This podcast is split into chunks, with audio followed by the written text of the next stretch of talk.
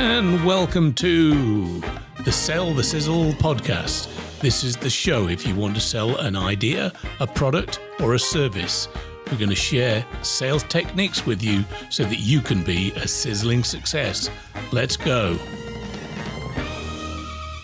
And welcome back, Sizzlers. The title of this episode is How to Double Your Sales in the Next 12 Months quite a bold claim, don't you think?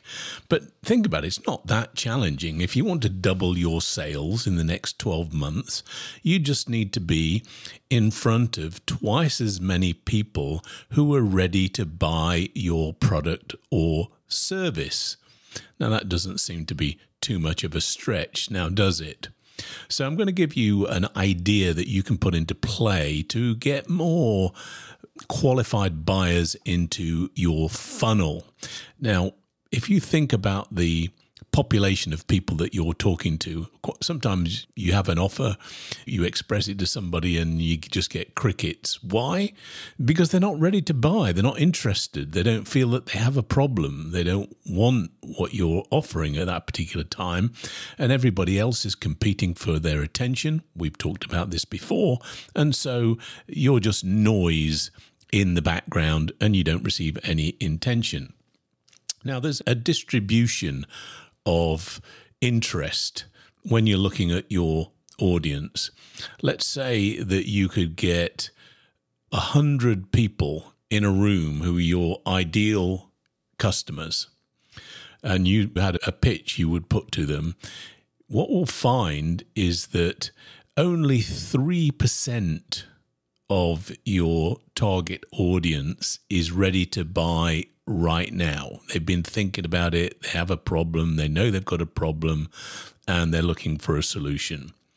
A further 7% open to the idea. So you've got 10% of people who you might be ready to get into some form of contract, some form of buying. Now, the other 90% fall into three categories. The next category would be 30% of the people are not thinking about your product or service or whatever problem you're addressing. 30% think that they're not interested, and 30% are definitely not interested in hearing anything to do. They're, they're quite happy with with their, let's say, they're a, they're a factory manager and you sell roofs. The 30% of them are saying, no, my roof is fine. Yeah, there might be a couple of leaks, but quite happy with it. Probably last another five to 10 years. Definitely not interested in someone coming to talk to me about selling me a new roof. As opposed to the 3% at the top, their roofs are falling apart, they're leaking, they've got uh, energy costs going up because they're leaking heat or or uh, even getting too hot in, in the summer.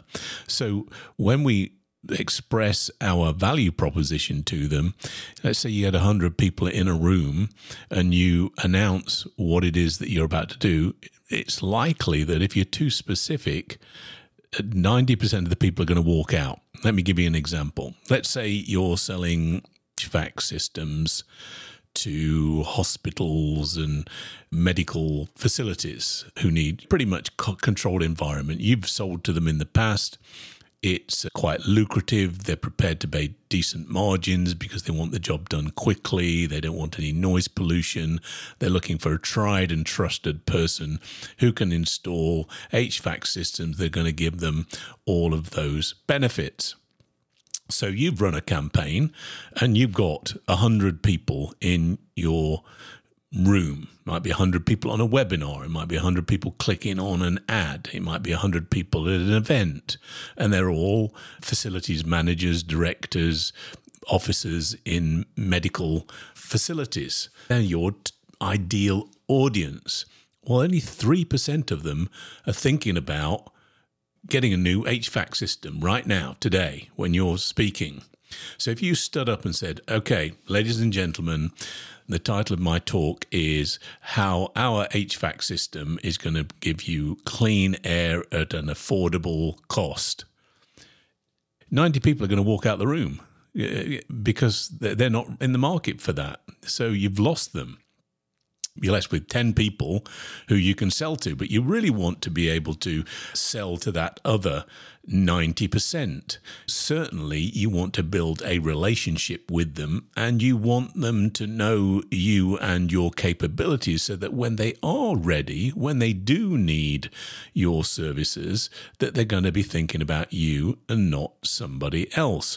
So, what we need to do at this point is to articulate something that would appeal to the entire audience. You've got in this audience, we'll continue with this analogy, a hundred healthcare professionals who are looking at their operations. And you're going to say, the title of my talk today is the five most dangerous trends facing hospitals and medical facilities. Now, don't you think that all the people in that audience, oh, I wonder what those five trends are. Dangerous, dangerous trends. We're all about risk mitigation. We're all about compliance. We don't want to get sued. We don't want to have problems. What are these five dangerous trends? I'm going to stay around and listen to to this to this talk. Then in the talk, right now you've got a hundred people who are in communication with you, and you can start to do education based selling to bring them on the sales journey. Because only 3% are going to buy today. Another 7% you might convince in a couple of you know meetings. And the rest they're going to evolve their understanding and their need is going to mature over time. If you're intelligent and clever, you can start seeding them with the thoughts they might need to consider to expand their understanding of the problem until it becomes an acute problem. It becomes painful. They feel that they need to do something about it.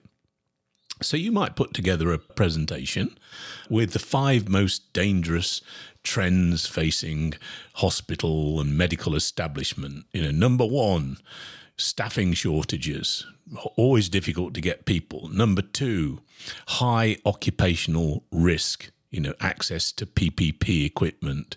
Number three, the challenge of providing enhanced comfort for patients and staff.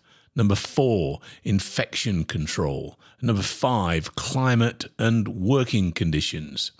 Now, you can then start to talk about some of the issues, and you can use market data around staffing shortages. They'll all agree with you, and oh, yeah, that's really insightful.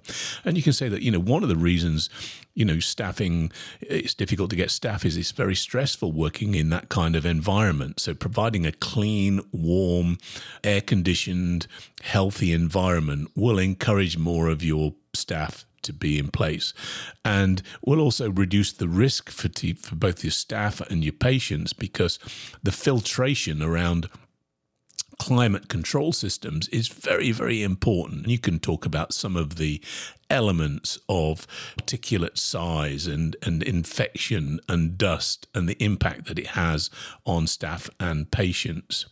And you can talk about the, the comfort of having your patients in an environment that is very consistent, the temperature is well controlled, there's no noise, your filtration systems are very quiet, and it's a very calm environment, which obviously benefits patient attitude and health. And in terms of infection control, you can really get into how pathogens are are propagated around large buildings where they tend to accumulate, and why good airflow and filtration will dramatically reduce that. You would go and find some statistics around the types of particulate, the types of impact. There'll be studies on there. Just Google it on circulation and airflow and how that increases and reduces pockets of stayed air where pathogens might collect. And then lastly, the climate control and working conditions, they can talk about. There are definitely studies around clean air increases employee productivity. Studies have been done. So you could use a 15% improvement in productivity by having good, clean air. Good filtration reduces employee sick days by 8%. Again, studies have been done on this. And more people will come to work when the environment is cool and clean and fresh. What you've done now is that you've educated that whole group of 100 people, and they think that you are an expert in risk management, you know, hospital procedures, cleanliness, infection control, pathogen elimination. And you've also seeded lots of ideas around how the HVAC system will mitigate all of those and the benefits that it will bring. So the the three percent who are ready, they're chomping at the bit. The seven percent who are thinking about it, they're ready to go. And some of the people who didn't think that they were had a problem, that next thirty percent, didn't. I, I'm not really in the market for it. Go, you know what? Those are some good points, and we do have those issues. I do need to consider this. Let's have some further conversation. Now, those people might not convert today, but we're talking about doubling your sales in the next 12 months. And what we've done, think about this. The original pitch was let me tell you about our HVAC system. Is only going to appeal to the three percent of people who are ready to buy an HVAC system today. They've already decided they're going to do that. And you might be able to tip the other 7% who are open to the idea. So you've got 10% of your audience. By taking a bigger, more strategic positioning for your pitch, you, you're now able to engage 100 people in that. So when you're putting your emails or marketing or advertising or even in your phone calls, let's say I'm, a, I'm an HVAC salesperson. I could go around and knock on the door and talk to the facilities manager and say, hey, you want to see the latest in HVAC equipment? We've got the best as opposed to calling up the facility administrator and saying, hey, we've conducted a survey. We've done a study on the five most dangerous trends facing hospitals, and I'd like to come to talk to you about that they would be more open to have that conversation. You can have that similar conversation and at the same time inform them what part an HVAC system would play in that scenario. So just see how we can expand. Don't just think about what your product or service does, you know, the attributes of your floor, the benefits of your mechanical system and how it's automated and it has a backup system. Think about what are your prospects worried about most. Take it up another level so that you can actually start building relationships with those people. You can start talking to those people. People will pick up the phone more frequently, so you're going to get more conversations. They're going to be more engaged because you're talking about issues that are relevant to them. And you now have the opportunity to drive them with an education based campaign through your funnel, keeping in contact with them so that when they are ready to buy, they don't go outside. They do, oh, yeah, that Mick Holly, he understands risk. He understands all of the issues associated. They're definitely the people that we want to go with. We want them to give us a quote and get those people into audience. So, the way to double your sales is to get twice as many people who are ready to buy from you into your funnel and be in front of them at the right time.